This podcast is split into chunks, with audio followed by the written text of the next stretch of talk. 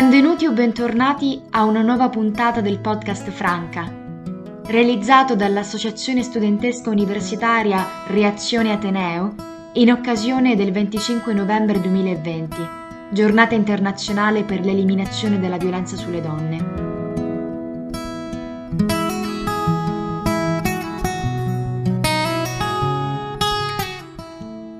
In questa quinta puntata, dal titolo Discriminazione sanitaria. Quanto conta la salute femminile? Tratteremo dell'argomento della medicina di genere e del mancato coinvolgimento femminile nelle ricerche sanitarie, degli obiettori di coscienza in Italia e della tematica dell'aborto terapeutico e farmacologico, a cura della dottoressa Gabriella Militello.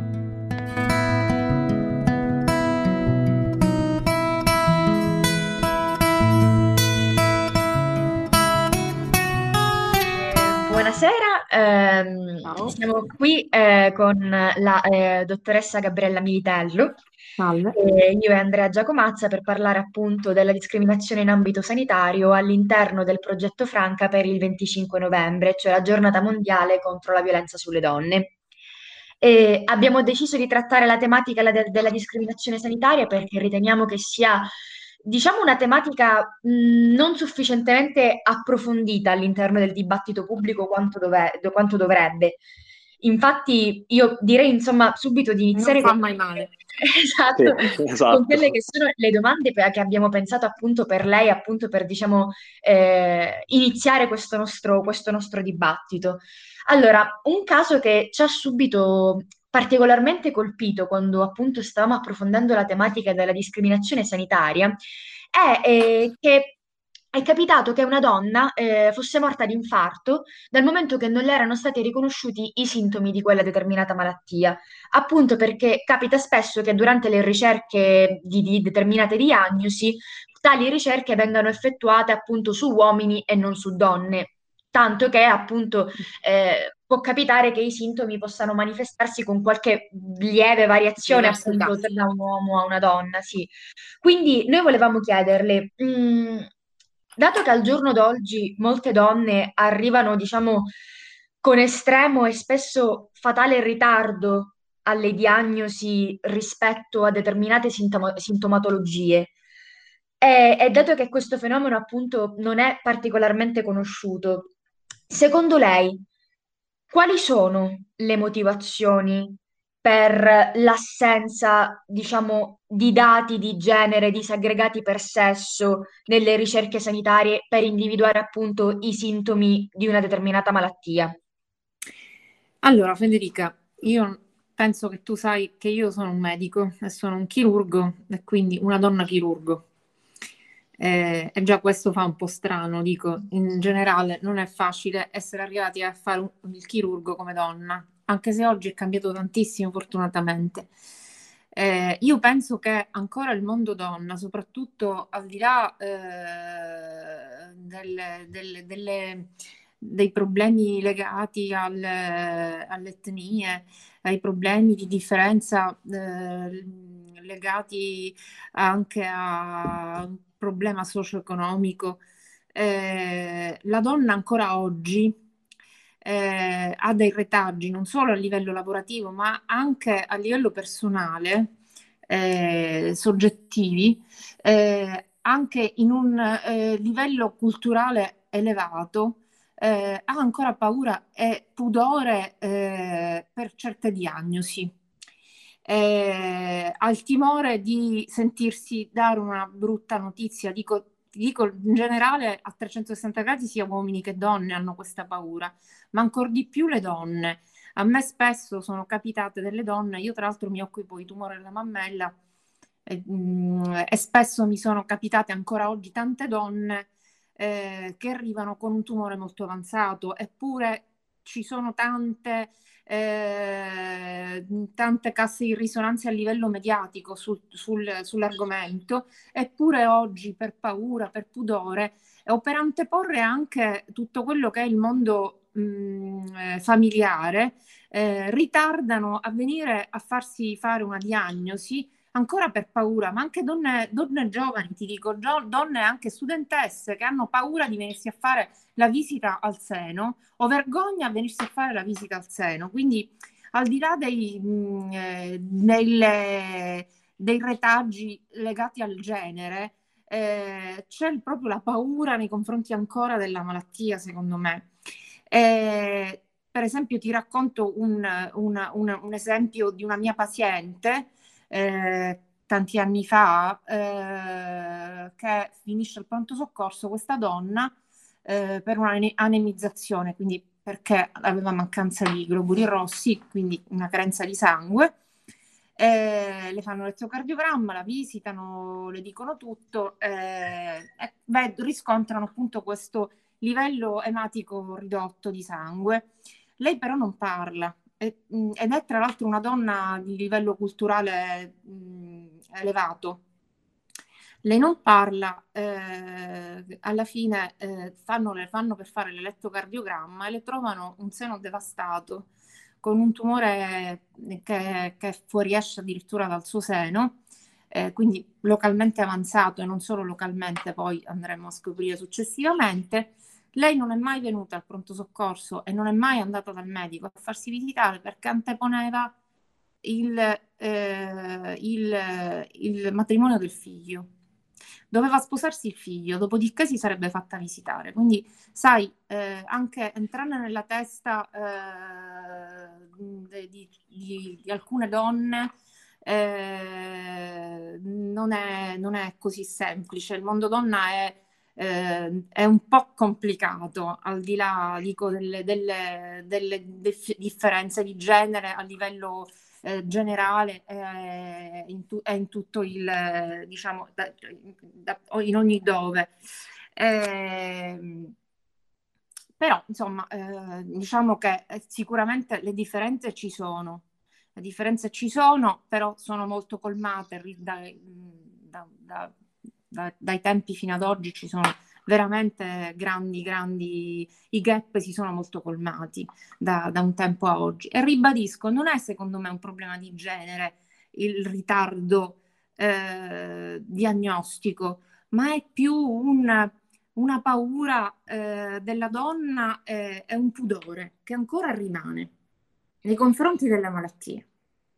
Questo secondo me eh, tu mi hai chiesto un mio parere e io ti dico. No, certo, certo, assolutamente. No, infatti diciamo che la cosa che ci aveva interessato proprio rispetto a questa tematica era che talvolta le, le ricerche su determinate malattie, proprio quando si parla di ricerca scientifica in ambito sanitario, venissero realizzate su, um, su figure maschili.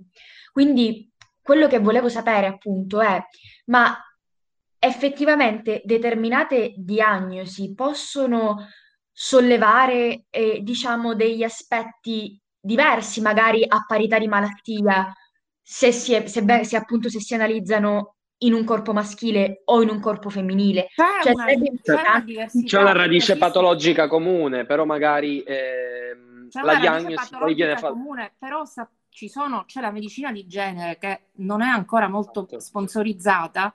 Volevamo purtroppo. arrivare proprio a questo. Eh, cioè, le volevamo proprio chiedere riguardo. Che, eh, che, nasce tra l'altro non tanto lontano, perché eh, diciamo che è, è, è, nata nel, credo, nel 2018-2019, eh, proprio perché è stato osservato che c'è una differenza eh, nelle reazioni terapeutiche un, rispe- da un uomo rispetto a una donna, eh, negli stili di vita. Sappiamo benissimo che, per esempio, per quanto mi riguarda, le terapie ormonali che vengono date nel tumore alla mammella, c'è una differenza tra uomo e donna, i percorsi terapeutici sono diversi per certe patologie, eh, ci sono chiaramente delle risposte risposte ter- non solo terapeutiche, ma delle risposte avverse, delle esigenze nutrizionali, eh, degli stili di vita che sono sicuramente diversi tra uomo e donna.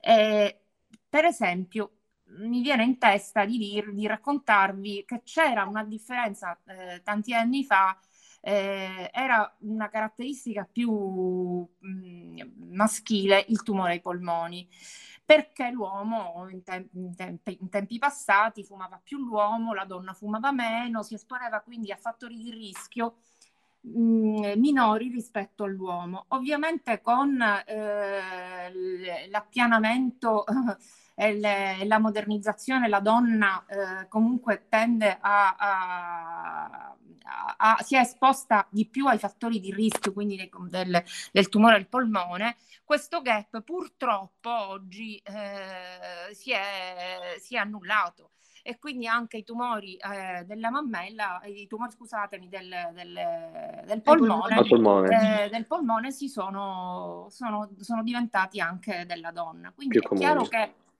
sono diventati comuni. Quindi eh, come vedete è c'è un approccio diverso nelle, proprio nel, nella risposta tra uomo e donna e quindi è giusto che sia nata una medicina eh, di genere.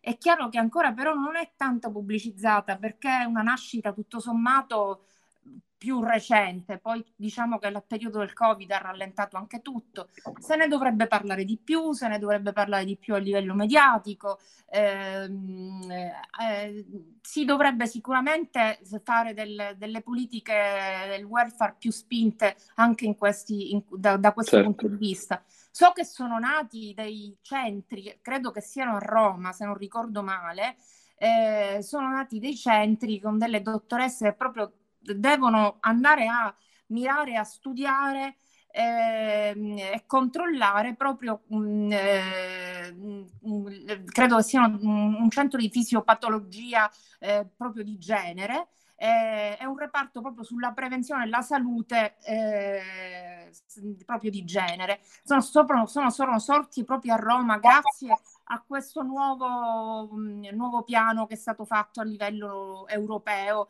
nel 2000, credo, credo che sia stato fatto questo piano nazionale nel 2000, eh, eh, 2019, eh, maggio 2019, se non erro.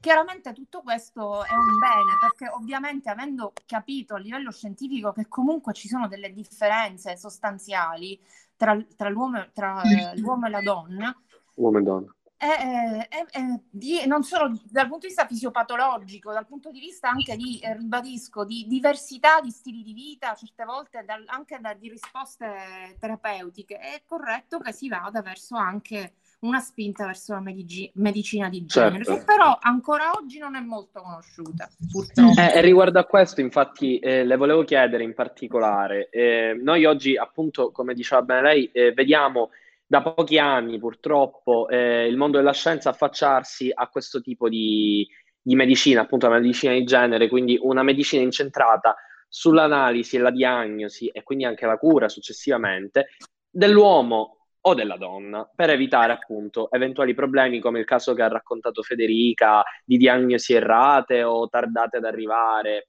Ma eh, anche in questo caso purtroppo eh, troviamo delle, degli ostacoli sociali.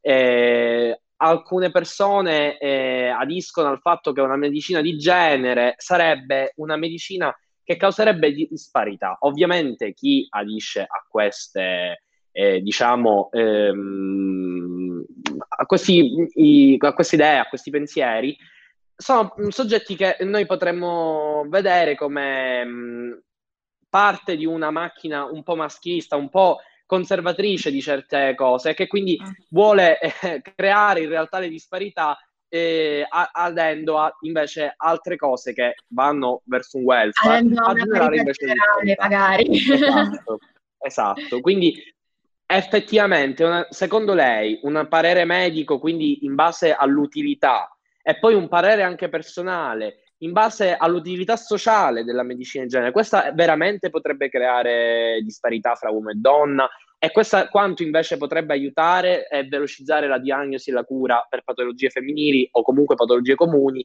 però per la donna.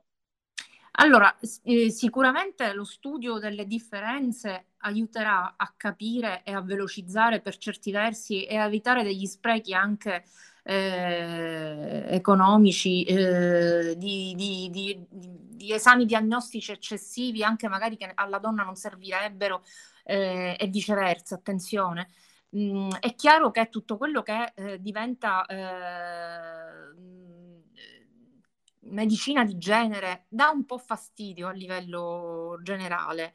I conservatori ovviamente eh, si infastidiscono quando si parla solo di breast unit o di mondo femminile, ma eh, è giusto che invece che si vada avanti e si continui verso questo, certo. questa strada, perché comunque a livello eh, medico e biologico sono state viste che esistono delle differenze di risposta, ribadisco, eh, dei due generi a livello medico, eh, sia su alcune patologie, sia ribadisco sulle terapie sulla somministrazione delle terapie, per cui continuare su questa strada io credo che non sia, sia un, un, un buon obiettivo, però certamente siamo all'inizio di questa strada e c'è tanta certo. strada da continuare a percorrere e continuare a battere i pugni per eh, modificare eh, quelli che sono i pensieri eh, eh radicati e atavici che ci sono sempre stati sulla medicina eh, a 360 gradi piano piano ci si arriverà a sopportare tutto, come tutto quello che chiaramente si è modificato nel tempo, anche come vi ho detto poco fa, il mio mondo, che è un mondo che è sempre stato mio mon- il mio mondo chirurgico, che è sempre stato un mondo molto maschilista, adesso invece ci sono tantissime donne chirurgo, quindi pian pianino ci si arriva a tutto. Certo. Infatti, Purtroppo troppo piano. Eh, sì, infatti. Um, devo dire, secondo me ci dobbiamo accontentare.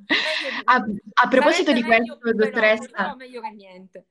A proposito certo. di questo, ne volevo chiedere, ma um, appunto, per, noi abbiamo parlato innanzitutto eh, del, delle diagnosi di genere all'interno appunto del mondo medico, ma invece perché, per quel che riguarda strettamente l'ambito della ricerca scientifica, secondo lei in generale diciamo, ci sono degli elementi ostativi all'interno dell'ambito appunto di ricerca scientifica, ma più in generale appunto dell'ambito sanitario, che in qualche modo appunto precludono una partecipazione appunto attiva e passiva da parte delle donne. Quindi non parliamo soltanto appunto del caso delle diagnosi, ma parliamo proprio in primis dell'ambito di ricerca, perché appunto riflettevo anche su quello che aveva detto lei all'inizio, eh, sono pochissime le donne, le, i medici, chirurgi appunto, donne eh, all'interno appunto del panorama sanitario, almeno insomma italiano, ma mi sentirei di dire anche mondiale. Quindi secondo lei realmente vi sono degli elementi ostativi all'interno di questo settore?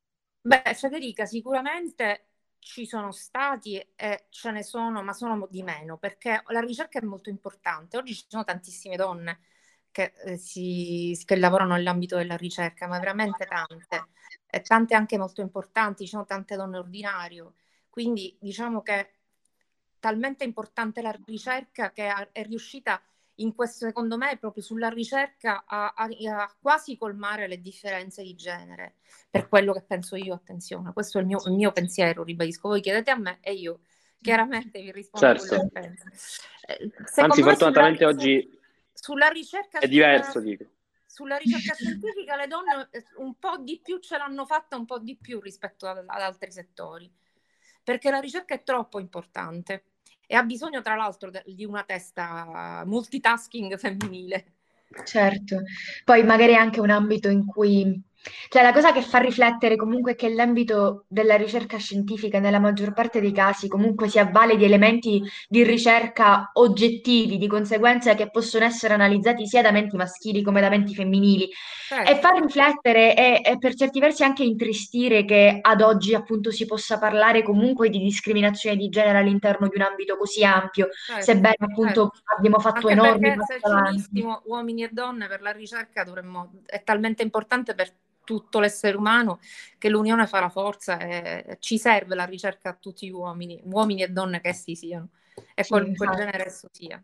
Ha fatto riflettere molto anche eh, di recente la notizia della, di, di, una quasi appunto forse scoperta di un vaccino anti-Covid eh, che è stata realizzata da un medico e, e, da un altro medico donna che è anche esatto. sua moglie. Sì, Però sì, eh, esatto. mi ha fatto veramente rabbrividire leggere alcuni articoli il cui titolo era Scoperto il vaccino anti-Covid da medico con la moglie, quasi come se certo. vi fosse una sorta di certo. non riconoscimento questa Questo donna fosse un medico. Che l'ha sì. scritto. Questo dovremmo sì. ringraziare il giornalista che l'ha scritto, che un po' ci sono, devo dire che secondo me su questo, su questo ambito ha qualche cosina ancora c'è da aggiustare sicuramente, certo. ma eh, ri, la ricerca è, è, è, co- è così veramente importante per, per l'uomo che ha, ha superato dei, dei, dei, grandi gap mm, certo. differenziali tra i due generi certo. oggi, secondo me, ribadisco. Mm. Però, però cioè, ci, si può ancora sempre migliorare, sempre migliorare, mm. non c'è dubbio. Eh, sì, a proposito di gap, direi che uno degli argomenti più... Sorrido perché appunto con Andrea, insomma, abbiamo già trattato di queste... Ci venivano in mente queste idee appunto mentre... Esatto, sì. E quindi secondo me tra i gap più importanti che vi sono appunto all'interno dell'ambito sanitario, se proprio dobbiamo parlarne, è l'aborto, insomma. Eh, eh. Eh, a proposito Ancora infatti oggi. della... eh, esatto, Ancora sì. oggi c'è da dire ai ai ai. Eh, la tematica della dobbiamo dire anche che Eh. comunque siamo arrivati noi solo nel 78 in Italia Eh. ad aprirci all'aborto con la legge numero 190 eh, E 149, meno male. se non ricordo male.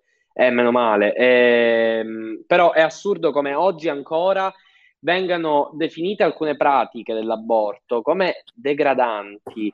Sicuramente ci potrà essere una matrice eh, magari eh, cattolica o comunque religiosa, qualsiasi religione essa sia, a comunque avere un'opinione etica più che religiosa, direi, contro l'aborto.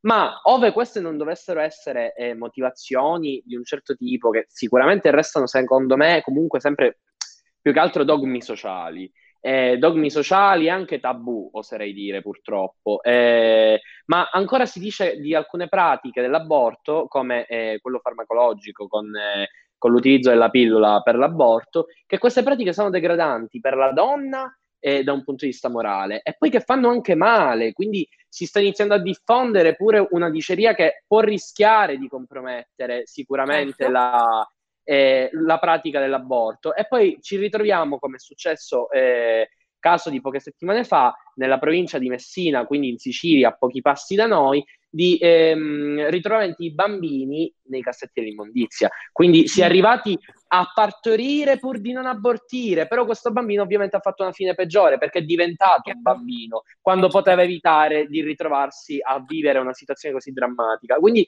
lei eh, da medico e da donna soprattutto, riguardo l'aborto, riguardo le pratiche dell'aborto, cosa può consigliare ai, ai ragazzi e soprattutto alle ragazze che magari ci ascol- spero ci ascolteranno ehm, e accoglieranno e faranno tesoro delle, delle sue parole? Che cosa Ma consiglia? guarda, Che cosa spiega? rilevanti della questione, perché spesso si viene a creare un, secondo me, una forte confusione tra l'aborto farmacologico e l'aborto terapeutico. Quindi proprio cercare magari di, di- di chiarire questi due aspetti, perché purtroppo quando magari non si approfondisce la tematica e si- ci si informa tramite articoli di giornale e quant'altro, si crea veramente una, confis- una confusione, secondo me, abissale. Quindi proprio cercare di Guarda, chiarire io quello che ti dico che penso è che comunque abortire è una scelta dolorosa per una donna, per una mamma, mm, eh, perché è, è una scelta difficile dal punto di vista personale, soggettivo, eh, mm,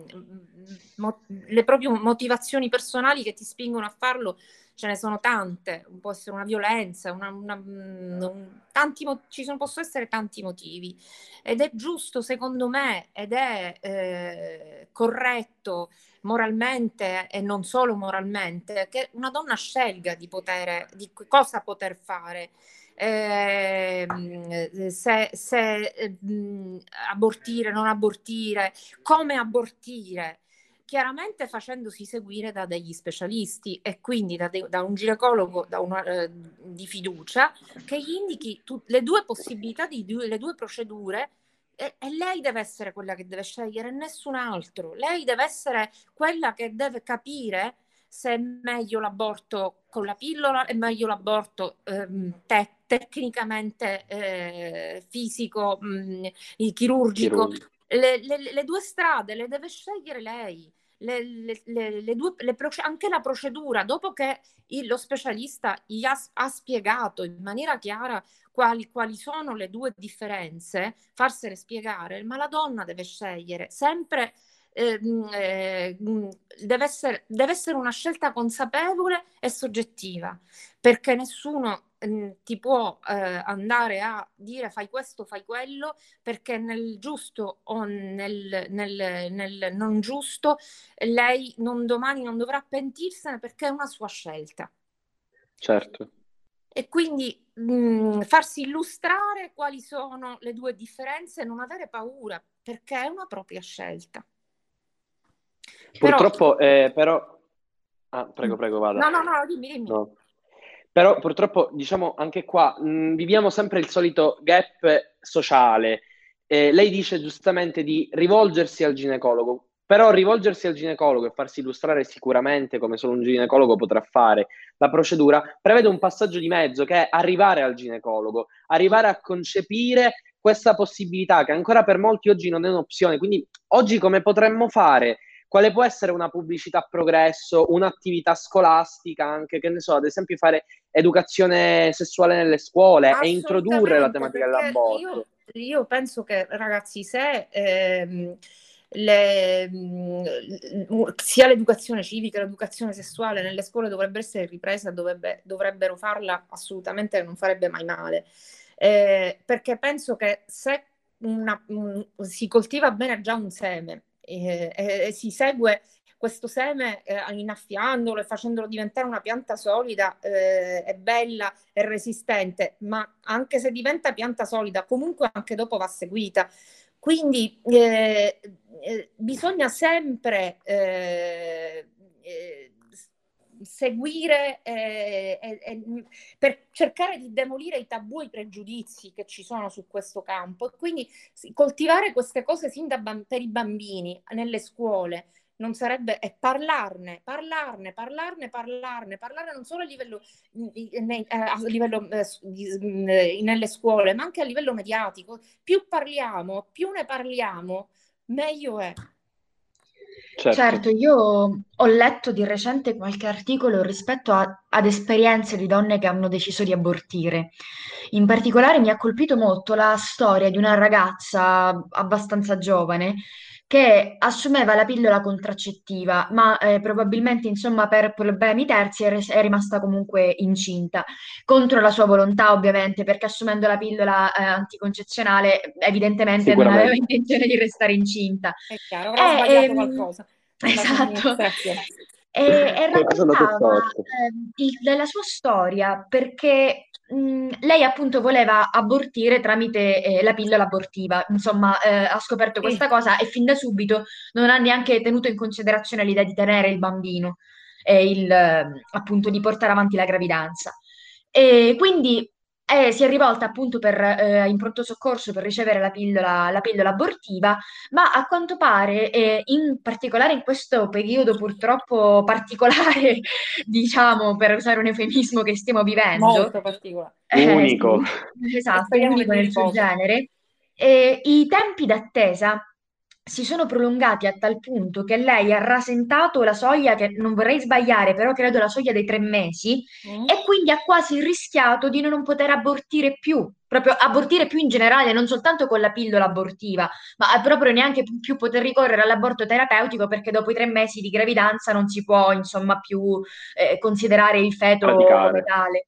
Quindi, okay, però esistono strutture ospedaliere che anche senza Covid eh, che continuano a lavorare oggi, non è, non è così, tutto certo. bloccato.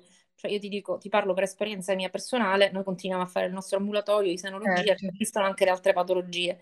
È chiaro mm. che si sono frenate molto, non c'è dubbio, però esistono. Per cui parlarne anche al proprio medico di base di questa cosa, anche telefonicamente, che ti può dare delle dritte, e, e portarti uh, da, da, dallo specialista corretto, perché dico, uh, non c'era bisogno di aspettare. Io credo che forse non è stata uh, seguita, non è stata per la paura del Covid, lei stessa si è autofrenata.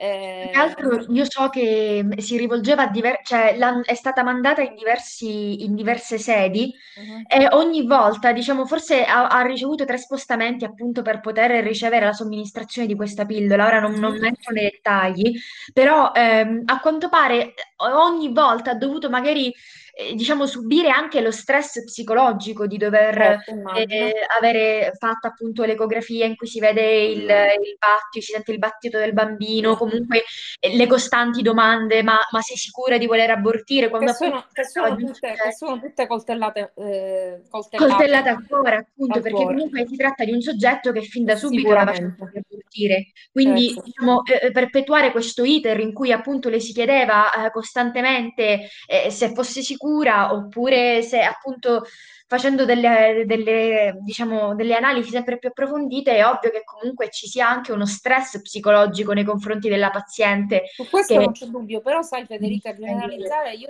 ti, dico che magari è questo il, è stato il caso, magari sei anche un po' confusa, sei anche spaventata, però fare di tutta l'erba un fascio non, non, non, me la sento di dirti che no, sia così, certo. perché ti ribadisco che comunque le strutture funzionano, magari eh, ci sono state una concausa di, di, problematiche per cui lei è, è, è, finita così. Fortunatamente comunque per lei comunque è riuscita a fare poi alla fine quello che era il suo desiderio. Io ti ribadisco, penso che nella vita eh, ci deve essere la libera scelta eh, nelle cose, sia che sia un uomo sia che sia una donna eh, un uomo deve poter scegliere, una donna deve poter scegliere come farsi curare e come meglio essere curato. Ehm, e, e, e, ribadisco, questo è sempre il mio pensiero, ovviamente, eh, no, che, che, sia per forza così, è chiaro. Eh, il libero pensiero, il libero arbitrio, secondo me, è sempre conciliante la cosa più corretta, le, le, le, la cosa più giusta da fare. Eh, io penso che comunque i posti ci siano per essere seguita, se non ti convince uno specialista vai da un altro, c'è un mondo di gente, ci sono tanti ospedali per cui una può anche rivolgersi ad altri, ci sono dei consultori, ci sono dei, del, dei medici di base che funzionano, c'è tanto. Quindi eh, se un, a un primo no eh, capisco le, le, le, pugnalate, ma se tu vuoi arrivare al tuo obiettivo perché hai deciso che quello deve essere la tua strada, cercala. Talvolta, certo. talvolta, talvolta mh, mm, non, non, ci si frena eh, pensando che solo da una persona si può risolvere il problema e spesso non è così perché magari puoi trovare anche la persona sbagliata all'altro lato. Allora prova a, con- prova a vedere, consultare altro pensando sempre al tuo obiettivo, alla tua libera scelta. Certo. Eh, rimanendo in tema... Rispettare la tua libera scelta. Rimanendo nel tema della persona sbagliata e della libera scelta che diceva, che può venire sia dal lato della donna, ovviamente, che prende la decisione appunto di arrivare all'aborto, ma la possiamo vedere anche dal lato del medico, nel caso questo degli obiettori di coscienza. Certo. In, in, linea generale, brevemente, così per non, per non, entrare in un campo che oggi è apertissimo e che rimarrà aperto, secondo me, per ancora diversi anni. Eh. Lei riguardo gli obiettori di coscienza, così, eh, passandoci di lato, senza dover entrare troppo nel, nel, nucleo della discussione, anche perché è troppo ampia e prevede, secondo me, anche troppi nuclei. Esatto, che cosa ci può dire, Riva? Esatto. No, anche qui ognuno sceglie quello che vuole fare nella vita, anche dal lato del punto di vista medico. Se io credo in questo e voglio essere obiettore di coscienza, l'importante è che c'è anche altro, eh, che ci sono Assicurare... delle alternative nella vita e che io posso da, da, no, da paziente poter scegliere. Certo, eh, che non sarò io il medico a farlo, ma che sarà il mio collega nella porta accanto. Esatto, l'importante è che c'è il collega della porta accanto che dà la possibilità di poter dire c'è altro, non c'è solo questo. Eh, che, che, ci siano più sfaccettature, più possibilità, più strade, più percorsi. E io scelgo certo. la mia strada, se è quella di destra o quella di sinistra o quella di centro o quella di sopra o quella di sotto. Certo, però fa anche riflettere, insomma, quanto sia elevato il numero di obiettori di coscienza in Italia. Cioè, Purtroppo non c'è il medico alla porta accanto per rimanere... Eh, ma l'importante è che c'è il medico della porta accanto, anche se è uno.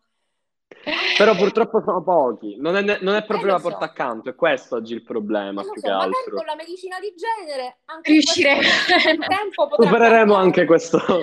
Alla fine purtroppo è tutto un problema che sono tutti diciamo anelli della stessa catena. Non c'è dubbio, non c'è dubbio, è tutto un cerchio che poi alla fine si chiude lì.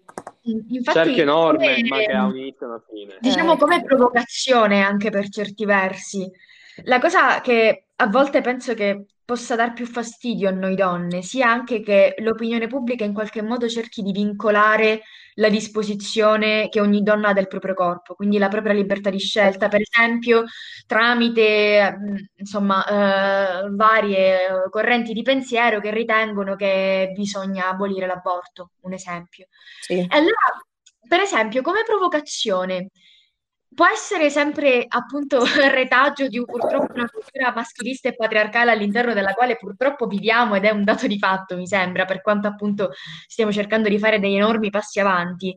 Secondo lei, perché al contrario non si parla della vasectomia per gli uomini? Quanto invece si parla appunto dell'abolizione per, per della, sbagliato, sì, per me è sbagliato l'uno e l'altro. Assolutamente sì, certo. Sono assolutamente. sbagliati entrambi, è chiaro, è come le pubblicità eh, il corpo della nonna è più mercificato rispetto a quello dell'uomo. Eh, dico, non so se avete visto la, la, la pubblicità di un, di, un, di un, assorbente in questi, in questi periodi, si, per quanto mi riguarda non si può neanche guardare, però è, è, non c'è niente eh, simile a livello maschile, dico, però non so se l'avete visto. Eh, dico, però eh, io non, non, non, mi, non mi sento di dire eh, che per poter ottenere una cosa uno deve sminuire l'altro. Certo. Non, non è, mi pare corretto né la vasectomia, non mi pare corretta né l'abo- neanche la, l'aborto. Ognuno deve scegliere. Ribadisco, per me il libero arbitrio, la libera scelta viene prima di ogni cosa.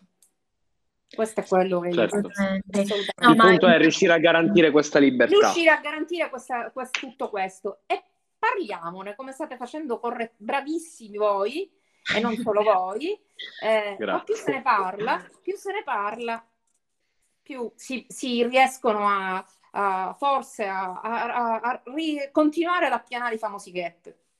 Certo, però certo. purtroppo insomma fa, fa, fa, anche riflettere tutto questo, sì, perché è assurdo secondo me che ancora nel 2020 si possa parlare appunto di gente che, che mira ad abolire l'aborto.